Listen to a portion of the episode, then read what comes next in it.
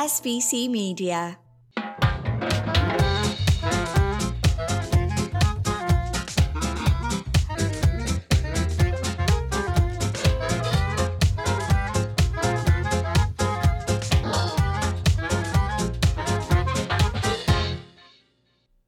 Hello and welcome to Cinema Reels, the gambling movie podcast where we talk about which films featuring poker, betting, and casinos are our best bet and which ones are the cinematic equivalent of dead money. I'm Jessica Welman, editor of SBC Americas, joined by my fellow film buffs, uh, SBC commercial meet director for media, John Cook. I butchered that one, didn't I, John? Yeah, but you close that. enough. And our our media editor James Ross. Uh, hello and welcome, guys. Um, today's movie is quite literally a movie about a casino, and it's called Casino. So before we dive into this movie, I want to know, James, what is your favorite casino? This is a bad one for someone who works in the gambling sector. Are you going to tell us you've never been in a casino? No, close to. I've been in one casino my whole life, um, and that was Manchester three two five, I think it is. Um, unless you count the casino on GTA Online, I've been in that one. Wow. but I don't think you can. The Grand Theft Auto Casino? That's Oh, what we're working with? Yeah, that's a standard, John. You've got to reach to right now for your answer. Yeah, I think I can smash that. Yeah, can you do better than a fake casino in a video game, please? I won a lot of money in that fake casino. I think I can. I think I can. Uh, I won't do any Macau. I kind of like the Marina Bay Sands in Singapore, but that's less about the casino and more about the views. Um, but my favorite casino, I did tell you earlier, it was the New Frontier in Vegas, but I think I lied on that point. My favorite one is the Golden Nugget on Fremont Street. And Okay. primarily because that was Sinatra's last venue to play at. And I'm a huge Sinatra fan.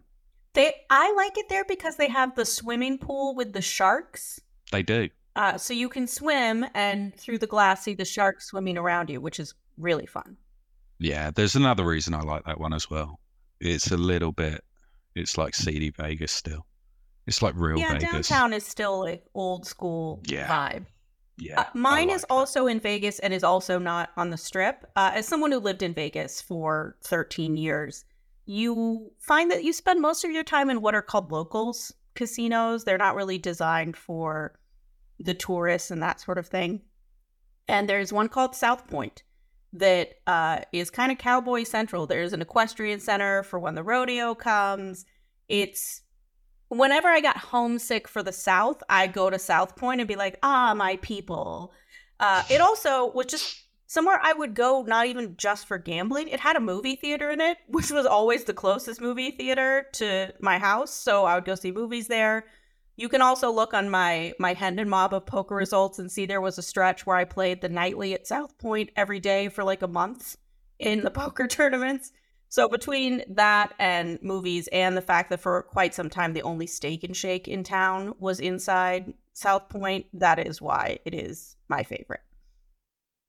Um, I think all of our real and video game casinos kind of have in common this idea of like old Vegas, which is kind of fitting when we talk about the movie that we're going to talk about, Casino.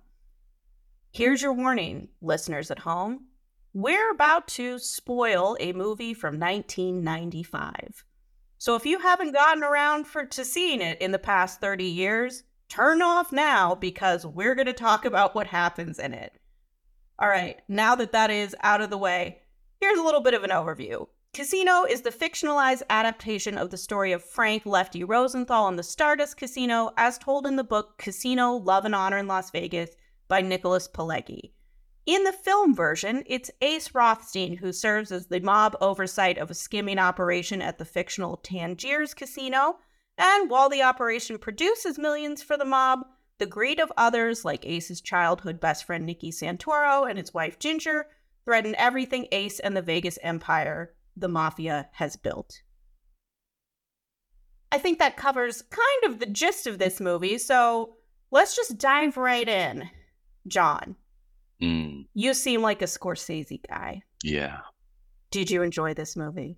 Uh, yeah. Considering I won the quiz from from last time's show, I I kind of chose the movie, so I chose it because I think uh, Scorsese is just.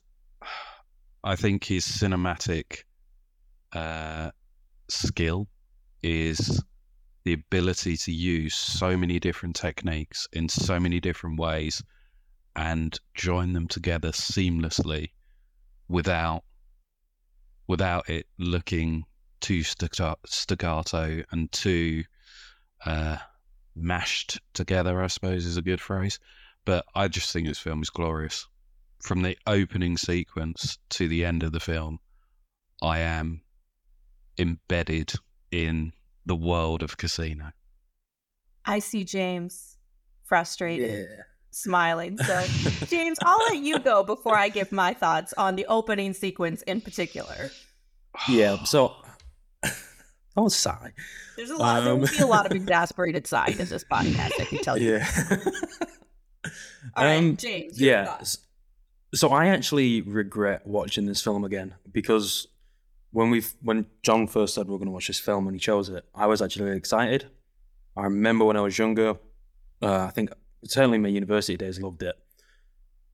Watching it back now, and John mentioned from the first introduction of the film, I'm like, it has one of the worst cuts in a film ever. When to start off that film where De Niro gets into the car and it blows up and it cuts and it's so visible there's a mannequin in the car. like Oh, I missed that. I'm gonna have to rewatch. it's so so obvious that that, that the mannequin it because it's not a clean cut either. Like it's such a shift in a cut that the car even moves and then you've got the mannequin in there. And yeah, I just I thought I like Scorsese and I like the the I like some of the films he's done in the past, but he's broke one of the biggest ru- rules in kind of like telling a story with um Casino. Show your story, don't tell your story. And there was too much narration throughout this story. You know what the first sign of a weak screenplay is? Too much voiceover. Ah, you guys are so wrong. I get your point. I get your point, but There's a lot of voiceover. there's so much. is. Yeah, there is, but there is so much detail that has to be put into this because when you've got three hours to tell it. yeah, three hours to tell it, and it could have gone on longer. I mean, it's loosely based God, on no. it's loosely based on a on a true story. Um, I say loosely because actually I I researched a little bit more. I need to read the book. I genuinely need I, to. I read do. The book. I Mm. the book looks interesting. I'm intrigued by it. I've heard stories about the Stardust from some of my friends in Vegas before, and it seems like it was such an institution that I would like to Mm. learn more about it. This is where I'm going to say something that will upset movie lovers and John alike. I don't particularly like Martin Scorsese movies. I find he's very overwrought. I think to to John's point, he's right. He throws, you know, everything in the kitchen sink in his movies in terms of technique and I, I feel like a lot of times he does it just to do it versus to drive Oh, he's narrative show-off, point right? home. Yeah, and so this is the thing. Uh, my favorite filmmakers, I like really efficient storytelling. I like really subtle storytelling. I like movies in which we give a crap about the women in them. So in general, Martin Scorsese movies are not designed to appeal to me. Mm, Um, yeah, I like, agree. he- Here's the the opening credits was where I immediately was like, "Oh my god, I forgot how much I dislike this director." And Casino was actually one like James. I had watched it before I even moved to Vegas and remembered it being. I was like, "Well, it's better." I liked it more than Goodfellas at the time. I remember thinking, even though it's essentially a spiritual sequel to Goodfellas in many ways. hmm Uh, rewatching it, I was like, oh no, I vastly overrated this movie. It's terrible. Um, and the opening credits, you have Saul Bass, who, for those who are not movie, old movie people, Saul Bass is responsible for every amazing opening credit scene in film history. He did Vertigo, he did West Side Story, he did everything. You have Saul Bass in 1995. He's still hanging on, and you get him to do the opening credits for your movie, and you just have him redo Vertigo? You have a body spinning in the air over fire, and that's what you're gonna waste Saul Bass's talent on? Is just ripping off himself? I I was so angry at that that it just, set me in a bad space that I have in my notes. The first time I checked how much time is left in this movie was nine minutes and 30 seconds in. Wow. Because I was already just like, God, this is going to take forever, isn't it? He also, I hate Martin Scorsese's scores a lot because they're just very oh. operatic and over dramatic. And like in many ways, it's he's almost campy to me. I find him campy. John's I'm on the so John's dead. Angry. Everybody, I apologize. I killed him. I'm just you're, you're wrong.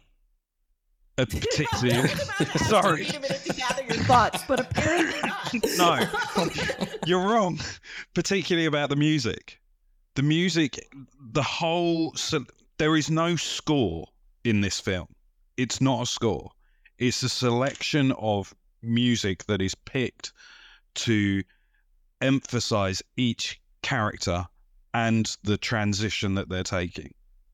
So it's it, the opening sequence, particularly in terms of the massive classical music. I can't even remember who I meant to look up who it was, but the classical music going in there, it was just emphasizing like opulence and yeah, yeah, yeah. I see your face, but it's just like the opulence of the situation, the gravity of what's just happened, and it's telling you this is where it's going to end. But then you're then moaning about the storytelling. Last week we had nothing and we dropped in at 10,000 feet. Now you're saying we've got too much. But it gave us the insight into each characterization because each character is very defined and they have a hugely problematic background each character is interwoven with each other because it is essentially a true story. You have to detail the different elements of each character. That's why you get so much storytelling. And with Scorsese, one of the things that he does, I agree with you, you can't necessarily get someone to turn around uh, and go, I know, let's do a photocopy and change the color. But with Scorsese, what he does in a load of his films, you mentioned Goodfellas, he has subtle links throughout the films that make sure that people know Scorsese, and then he has the really obvious ones, the ones which is like, oh, I've done this before. But I think that's deliberate. Yeah, I, and lots, you know, Tarantino is this way, and I think there's an argument: are you, this is your style and this is what you do, or are you ripping yourself off? Um, you know, to me, I just felt like this movie felt like a it was slapped together from various things I'd seen already. Um, I've got to say, what makes me the angriest about this movie is the character of Ginger. Mm-hmm. Mm-hmm. We meet Sharon Stone, and she is she's on top of her game. She knows everybody's name. She knows exactly how to win people with sweetness versus anger and she's very sharp and fun and her her you know i can't judge. She has bad taste in men. I know plenty of successful women with bad taste in men. But other than that she doesn't have a lot of like big failing faults. She's a little greedy. She has a crappy boyfriend. And then over the course of this movie she just kind of shows up says things. There's one scene where mm-hmm. she's like a little sauced and somebody's like, hey, you should cut back on the drinking. And then before I know it, she has the worst 80s haircut I've ever seen and she's doing blow in front of her child. And I was like, where on earth did this come from? And then the rest of the movie, she's just like a screaming, greedy monster supervillain who ties her own child to a bed and locks him, her in her room. I was, where did that come from? There's no explanation of her character development. James, I think I heard you say something when I mentioned Ginger, so I'll let you get in here. Yeah, so considering I heard before I rewatched the film again that she was nominated for an Oscar for this film, I watching that performance, I felt no connection towards the character at all. She just felt like a, a macho man's film damsel in distress who's just troubled and needs a man to cling on to. And there was no real connection between her character for Ginger and Sam. And even when they were going through this whole marriage thing, she even said to Sam, I don't love you, you know, I'll never love you, I just like the money. And Sam's trying to convince her, like, yo, no, I'll give you a good life, you'll learn to love me. And I'm just, that's just doomed to fail from the get go. And I just lost any any interest in Ginger's character from that. And they have the same argument 15 times. Yeah, Right? And it, it, is it is that jump all the time of like you said, she she ends up having a drinking problem. Now she's doing blow in the kitchen, and now she's just in a hysterical mess. And then uh, again, we'll probably get to the end of the film, but then she's with Nicky, doing stuff with Nicky, and I'm just like. Why? There's no progression there. There's no reason to do some of these things. Well, you hate the person you married, so what? You don't have to go to an extreme length of the stuff that you're doing. Well, and then we get so much voiceover from Sam Ace that he gets called both things. We get so much voiceover from Nicky. Even random lackey Frank gets a voiceover at one point in time, but I never get to hear where Ginger is coming from in all of this. I was like, why doesn't she get a voiceover? I never thought of that. That's a really good point. John's nodding. He may actually agree with us on something about this movie. Let's find out. I think I think the character of Ginger um, is a little bit underexplained, but I think there are subtle references throughout the film to her backstory that potentially everyone misses because I did quite a lot of research into the the fact check of the people because I found out it was a, a real a real movie, so I did a bit of research around it, and there are some scary undertones in here with the the nasty boyfriend, the Lester Diamond character played by James Wood, where this is what I mentioned to you guys earlier on. He he basically groomed her from a really young age. He met her when she was 14, 15.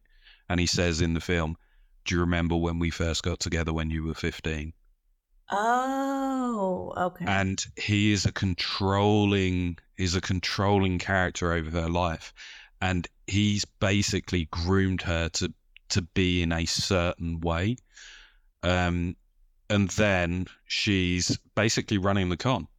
She's a con woman and she's Yeah. running the con and the reason she's getting married to sam ace whichever name he's wants to be called this week um the reason she marries him is part of the con.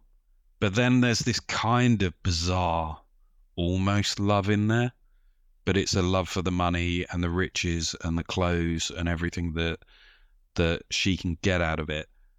But all of that saying there is a bit of a story there. It's actually quite insulting of Scorsese just to ignore her in that sense and just make her this, uh, well, Disney witch to a certain extent. yeah, she turns into a Mhm. shrew at the Yeah. end. Like a She does. crazy shrew. But part of that is actually part of her history as a person. Yeah, and I get she's a real person. It's just, but I will say, you know, I think about it and I look at like the Nicky character, and beyond just him being greedy for power, for money, for everything, I don't know much about him either, beyond he's greedy and violent. And he has a voiceover, and I'm still just like, yeah, yeah, I guess. Sure. I think I think you've switched off. I don't mean that insultingly. I just think you've switched off in the film because they actually tell you exactly who he is. He's just become a made man. He's just been moved over into Vegas to keep an eye on Sam, who's his childhood friend. He's there to basically make sure that the money gets back and make sure that the money's coming through for the Chicago bosses. His character in itself, he he he was also a made man. He was a real person. He was a nasty person, and I'll go through the real fact checks in a bit. But um, the character is based on, and I'm not sure I'm saying this right, but it's Anthony Spiletto or Spiletro, one of the two. I think I've written it down wrong. I think it's uh, it's it's S P I L A T R O. Spilatro was how I was saying it. Spilatro, yeah, yeah, Anthony Spilatro. So he's actually a real gangster that was based there, and and yeah, a lot of the things that happened during the film to him, and a lot of the things that he did, um, are are real things. And I think Scorsese's gone into the detail to pick out certain bits of detail of certain characters, but they're not well rounded. So I do agree with you. It's not a well rounded character. The voiceovers are there to uh, fill in the idiots like me. um, who actually listen to them because I, I kind of get the you guys are clever right I kind of get the feeling you just kind of a bit bored of the voiceovers those they're there to fill they're there to fill in the gaps I think but it doesn't quite do it properly Mm, Not there to fill in the mistakes post production.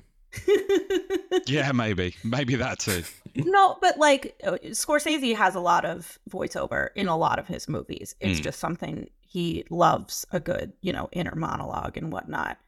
Um, I will say, going back to um, performances, I think now would be a good time to kind of talk about our favorite and our least favorite. Because like Joe Pesci, I've always I always enjoy Joe Pesci and things. I will say him reading voiceover sounds like he's reading a grocery list. Like he's not great. He's great in scenes, but in he's like, and then I was told that I had to go to the place, and then I had to shoot the guy, and so I shot the guy. Like the tone of it was very monotone. don't you think that Pesci you need you need to see him you need to see him to get the characterization of his voice Yeah, I, I- think he just needs people to bounce off of too, because his reactions are what I enjoy the most about him. Yeah, yeah, and that's that's part of what what takes away. I I actually think you're right. The way that he speaks is relatively monotone. But if you were to shut your eyes or just play the film over speakers without seeing him, you probably notice that throughout the film that he's actually pretty monotone, and the only thing that happens is the volume goes up or it goes down. James, was there a, a performance that stuck out to you as terrible? Um, we've already talked about Ginger, so I'll probably go to her. I'm not. I don't really think Joe Pesci's performance was terrible in the film. I, I'm a big fan of his. To be honest, I kind of did like him. I'm not a fan of the voiceovers. I don't think there was anything that stood out in terms of just being bad. Um, but I was actually quite disappointed in kind of how average Robert De Niro was in the film. Totally. You agree, John? That's my only complaint of the film. That's my only complaint of the film. De Niro. He is just kind of like, I mean, he just stands and watches people for probably 30 minutes of this movie. I have a note here. How many cigarettes do you think De Niro had to smoke over the course of filming? Because every shot is just him patiently watching someone smoking a cigarette. Don't they have like the they have the herbal cigarettes? They don't do. I don't know if in They 95 like this this was a thing. I doubt they did back then. I reckon they were proper cigarettes. Yeah. I was just like, God, it's a lot of cigarettes, man. Yeah. Yeah, But yeah. yeah, he is. I mean, he's always kind of stoic in a lot of roles that he does, but this is just like peak stoic. That Don't you think De Niro's a bit like Harrison Ford though? They play the same character all the si- all the time. They play the same character. It doesn't matter what role they're doing. It's the same character. I think De Niro, I see in kind of two different roles. He's the very quiet, lots of nodding, lots of internalized performing, but then he also loves like a flashy, really out there, like taxi driver kind of performance. You know, like Mm, he likes he he has those roles where he goes really big too. So would you say De Niro in Casino is the exact same De Niro in Meet the Fockers? Can you milk a cat, Greg? facial facial expressions, facial expressions, the way in which he holds himself. Yeah. Yeah, totally, Yeah, it's very similar. totally. I, I I'll give you that. Yeah. I'm just I'm just not a fan of of these two. I'm not a fan of Harrison Ford. I'm not a fan of Robert De Niro in particular. But I love the films they're in. By the way, I have I have a serious question to ask here. Either Joe Pesci and Robert De Niro have something on Scorsese, or Scorsese has something on them. Because seriously, they do too many movies together. Someone has to have something on somebody to get them to do these films. I think it's more the chem- it'd be more the chemistry success. Who convinced any of them to make like The Irishman, right? That was a movie that never needed to exist. Oh, I watched thirty minutes of The Irishman and stopped. I mean, it's like five hours long. It should have been a mini series. I tell people when I watched it, I would tell people I was like, watch until this part, then take a break till the next night, then watch this chunk, and then the next night you can watch this final chunk. Yeah, it is, and they do kind of. I, I get it. Like, let's get the gang back together. You know, it's it's a sequel without being everything but name. I know we're digressing here, but The Irishman, seriously, you're right. It didn't need to exist, but It costs like two hundred million dollars. Yeah, I know. But there are films that you sit and you're like, oh, I didn't quite get that. I need to watch this again. There is no chance I'm ever going to put my life back into that film. No chance. Miniseries, you're right. Yeah. I, it took me because I watched all the Best Picture nominees. It took like five tries before I could get all the way through it because I was like, "This is brutal." Um, yeah, I, I, I've always said Martin Scorsese's biggest issue is that his movies are too long. All of them are just too long. Okay, let's flip this. We kind of established what I was going to say about why this is my favorite performance in this movie. Everybody's kind of doing their thing in this movie. James Woods is playing the guy James Woods always plays. Pacino or uh, De Niro, Sharon Stone, Joe Pesci. The guy who is doing the exact opposite of what he normally does is Don Rickles, and I could watch it for like I want a whole movie about Mr. Shermer. I want Don Rickles. Like, why wasn't like why wasn't he in nine Martin Scorsese movies? Maybe I would like them better. But I was here for everything about Don Rickles in this movie. So the thing I it most interesting about Don Rickles, and I should have held this back earlier this week because it would have blown blown James's mind, is he is so versatile that he played Mr. Potato Head in the Disney films. He is What? not. That was that was a really fake. What? Sorry, that was a really fake one.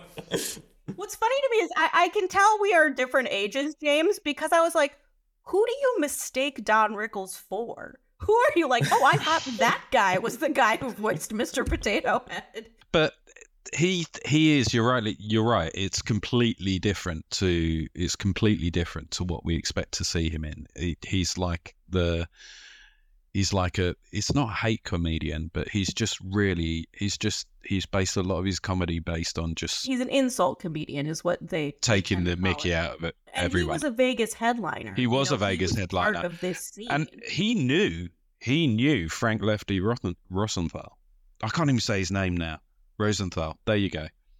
Um, he knew him. He'd met him. He was on the show.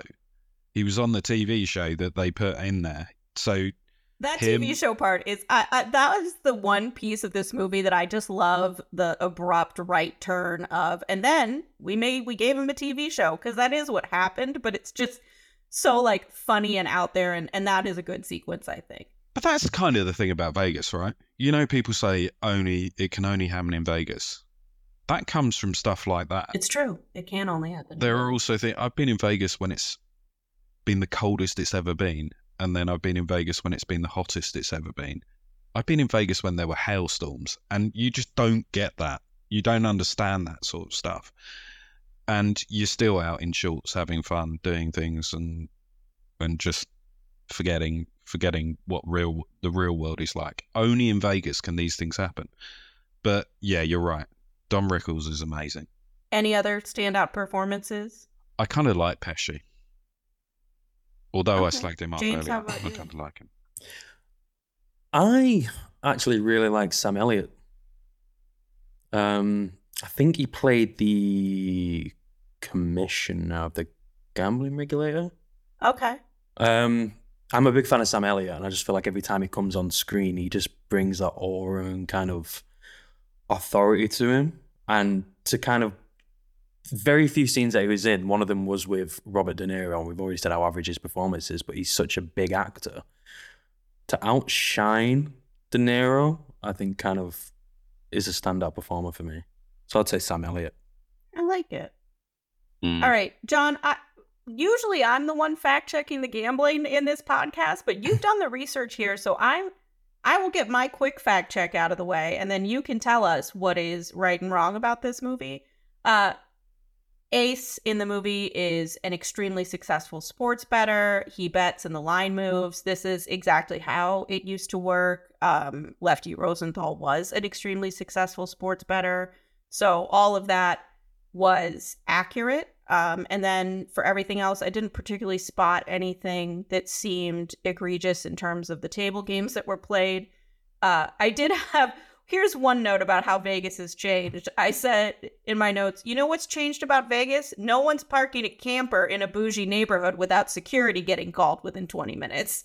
Because these campers are like posted outside of people's homes in Las Vegas. Mm. The home in general was kind of wacky to me. It's this giant, giant house, but the kitchen is like the size of one you'd see in a small apartment. it's like five by 10 feet or something. And I'm I'm not married. I don't I can't they sleep in this like very like pink fluffy bed. You you folks are married. Are do, does the wife call the shots in terms of your bedding and you sleep in a Barbie bed? I won't. I don't sleep in a Barbie bed, but uh, she definitely calls the shots on the color scheme, and it, at the moment it's very pa- uh, parrots and jungle. So Okay. yeah, Oh, that's kind of um, that's kind of like my house to a certain extent. Is that we've got uh, we've got pineapples and Hawaiian themes. But yeah, the wife calls the shots. Okay, I can't I wait do to the visit work. you guys because it sounds like you're both living in Disney's Jungle Cruise or something. But anyway, yeah.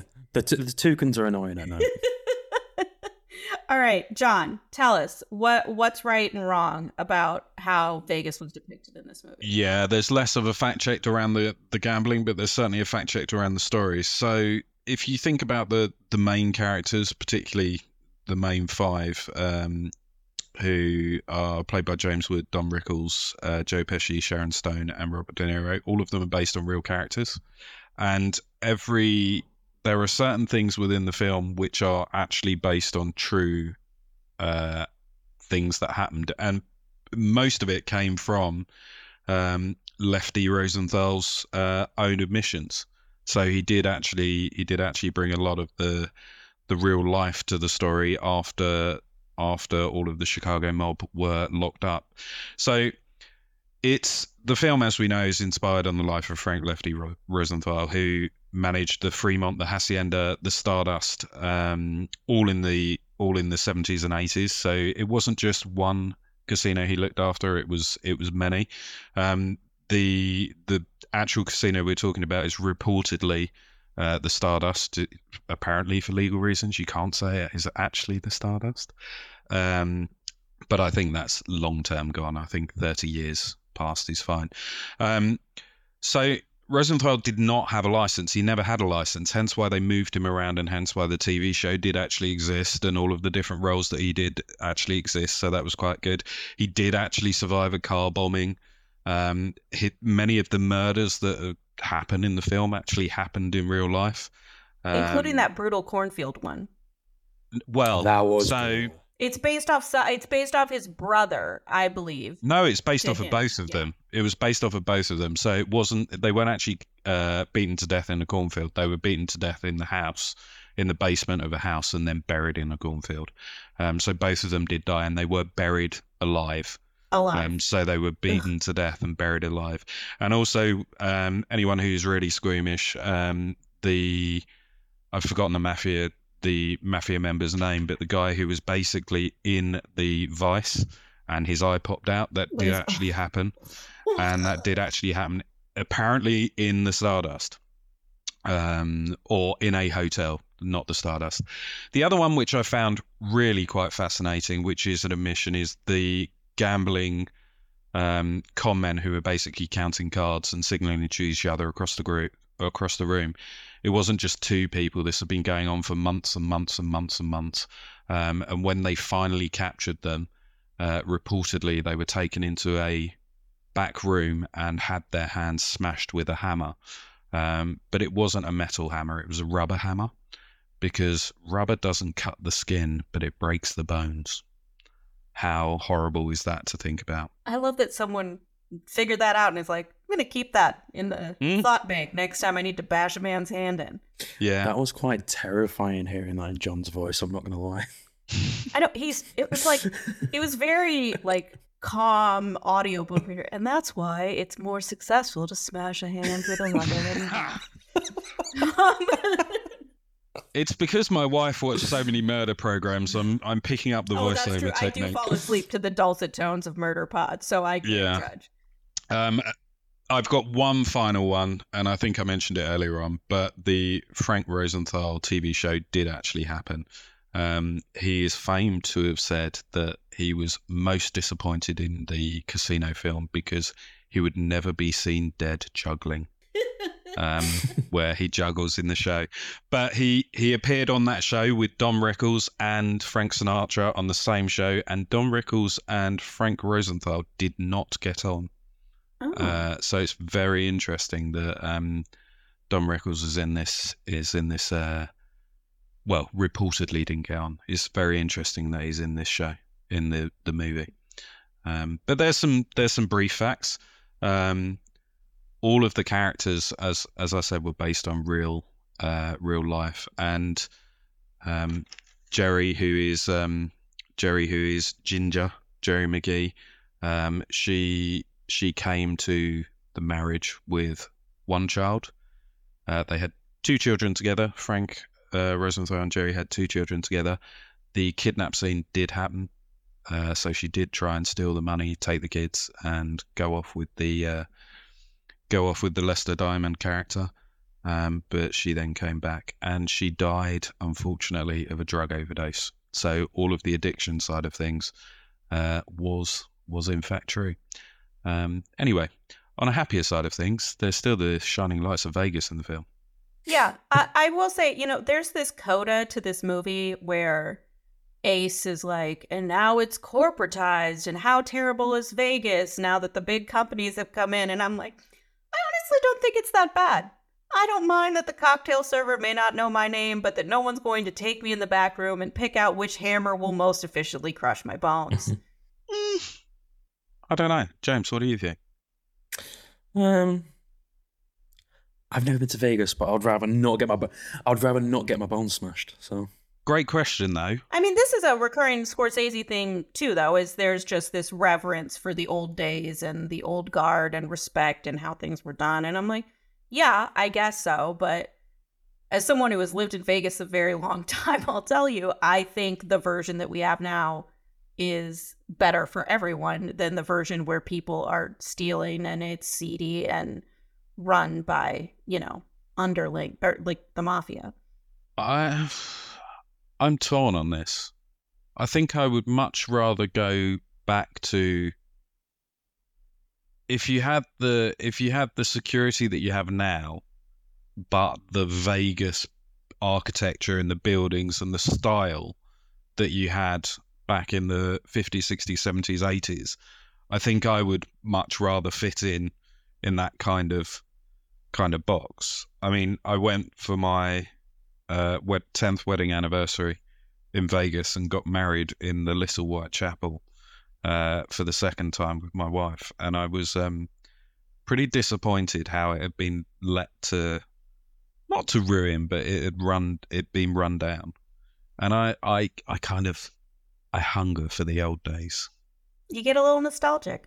I love the old days. Was a huge Sinatra's fan, huge Sammy Davis Jr. fan, huge Dean Martin fan. That's the world I would have lived in. I think the biggest question, James, is what would Ace think of the Grand Theft Auto casino?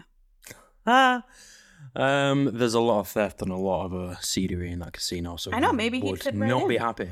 Oh no! Joe He'd Pesci be- would. What's that scene with the scene with the slot machines when he was having a go at the Oh, with Joe Bob now? Briggs. I- yeah when I he's having love, go at him. I love that where he's yelling at him about the jackpots. Yeah, that was an amazing scene, but having that in a GTA casino where you can kind of rig stuff, he would not be happy with it. I have a question for you two. You you both seem to really dislike the length of this film, mainly because it was a Scorsese film. Which scene would you get rid of? I would eliminate at least three scenes where Robert De Niro and Ginger fight because it's the same fight every time. Um, I would eliminate a lot of the violence because I just don't get it. I'm like, I don't really need to see a guy's head pop out, like eyeball pop out in a vice, or Hmm. these like when Nicky is doing his voiceover and we have to see the hole in the wall gang and all of the shootings and stuff. I'm like, why am I watching this? Why do I have a voiceover of a random guy named Frank telling me that he's going to cover up for Joe Pesci? So all of that can go. Uh, yeah, I'll, I'll probably echo a bit with Jester. So the stuff with Ginger and Ace, it didn't appeal to me at all. Now you've mentioned about the backstory of Ginger's character, certainly when she was a child, that that should have been shown more than kind of her troubles with Ace, or yeah, Ace and her marriage. Get rid of that. I'm not a violence fan. Peace, not bullets. Or flowers, not bullets. That's what they say. Um, but actually, I the best part of the, the the film for me was actually learning about how Vegas operated. And I'd loved to have had more of that. I would love to have had more of the gambling commissioners kind of adventure, like kind of interactions with Ace. That would have been so much more better than just brutal violence for just violence sake sometimes. Um, so I'd I would have liked a bit more of that. Uh, and actually, I would have just cut the time out because again, it was too long. What I did like is, and even though we want about the length, the first half of the film built up the operation, and that was cool, and that led to the final second part of the film. Watching everything unravel, I will give Scorsese credit for that because it did kind of work. It could have been shorter though, and it still would have had the same impact. Do you think it could have been serialized then, like a bit like Kill Bill? Oh, My Oh. answer is there's there is not a movie on earth that is better because you split it into two movies. Just make your movie shorter. We've done the Bible in three hours. You can cut your movie down. Very true. Very true. Get rid of the superfluous stuff. And But there's a line find, this. As, as we do more episodes of this, you'll find my number one complaint with just about every movie is that it's too darn long. Um, so that's one that I just have a lot of complaints about in general. So You want an hour and 20 minutes and done, don't you? no, I just if there are plenty of movies that are long that I like because there's a lot to say. I think to James's point, hearing about how it worked was interesting. Hearing about how it unraveled was interesting. But then there's just kind of an hour in between where we're doing nothing. Kind of brings us back to last week. here's what we're going to do now. Um, we're going to this going forward. We're going to have like a winner in the clubhouse, the real deal, the highest roller of the movies. And I don't know where we're going to land on this other than John's side. Was this better or worse than Win It All? John, you go first because we know what your answer is. I don't know. That's the shocker. You don't know if it's better than the movie. You were like, I don't know why this exists. I hate it. I, I know. dropped in for Look, I know. I know. I said when it all shouldn't have existed, and I know it was really bad, and I know you didn't get any. But I love this film. Don't get me wrong. But and I thought I would be having a very, very different conversation with you two about this today. Mm. But you kind of have swayed me. I came. I came into this from going, going, yeah, that was the best thing, and now I'm like, geez, have I wasted my life? I've watched that. I've watched that like four times. Crisis. I've watched that film four times. That's almost like a whole day watching that film. But you won't revisit the Irishman. okay, so you're not sure. I I can't believe I'm going to say this, but I mean it's it's a choice between not great and really bad, so I'm gonna say Casino is slightly better than Win It All. And it's my leader in the clubhouse at the moment. Can you sense my thrills about it? James, where do you land on this? I, again, similar is slightly better than Win It All. What I will say, if Win It All had just a smidge of a better ending, it would just topple Casino. Topple. Sorry, Edge out. what? Destroy. Sorry, topple may have been the rubble.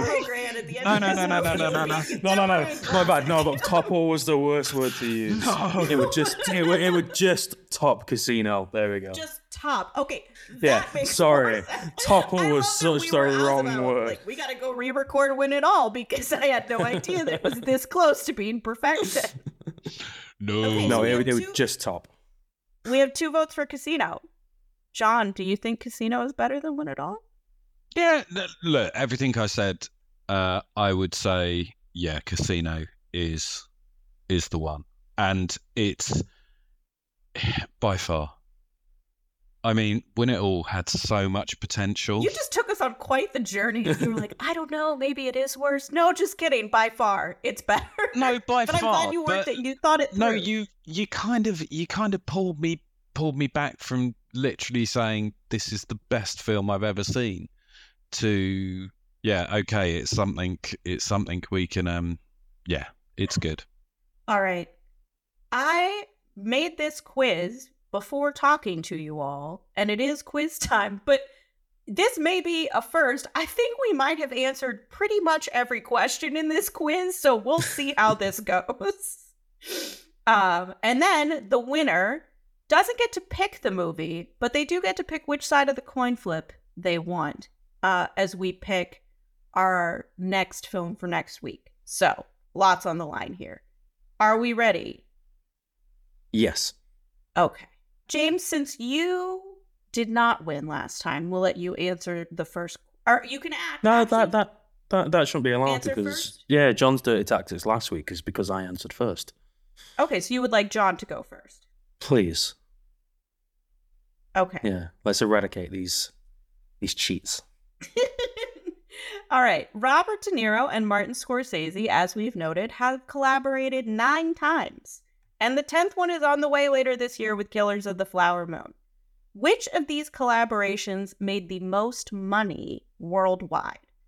Casino, Goodfellas, Cape Fear, or Raging Bull? Oh, that's really tough. If you'd thrown Irishman in there as well, that would have been an interesting one. Um, I think it's probably going to be Raging Bull. James? Um. So I think I actually I don't know if I know the number for Goodfellas. I think the US launch might have made forty That's a six very precise million. number you have there. Yeah, I, I remember. I just remember when I finished watching it, I was looking it up, and I think Dr. Google helping? I love that you guys are studying for the quiz now. I'm very no, no, honestly, honestly, yeah. like I did some after I watched the film, I did some research on it, and I think it was around forty six, and that that's what kind of helped pave the way for Casino to be made. I'm gonna say I'm I'm gonna say Goodfellas. I'll go with that one. Uh, I think John Hold. might be right. Can I just reconfirm the question? Is this box office takings or is this overall takings? Worldwide box office. Oh, damn. domestic and international. Yeah, I've lost this then. All right. The answer is Cape Fear. $128 million. Cape Mm. Fear. Which I rewatched last night and I I had previously said the only Martin Scorsese movie I actually really enjoyed was Hugo, but I will add Cape Fear to the list even though it is a rampant Hitchcock ripoff and a remake of a very good film. So, That riverboat sinking scene for me, probably of my age, is oh, him speaking in tongues and stuff. I see. I love unhinged De Niro, like in Cape Fear. So it was. I haven't seen it, delightful. so spoiler alerts are left, right, and centre. Oh man. Okay. I'm going to have to watch it Next now. question. Who gave Don Rickles the nickname Mr. Warmth? Was it Johnny Carson, Dean Martin, Frank Sinatra, or Ed Sullivan? Jane. Uh, I'm gonna go Frank Sinatra just because John did mention they met All earlier right. in the show. I. John.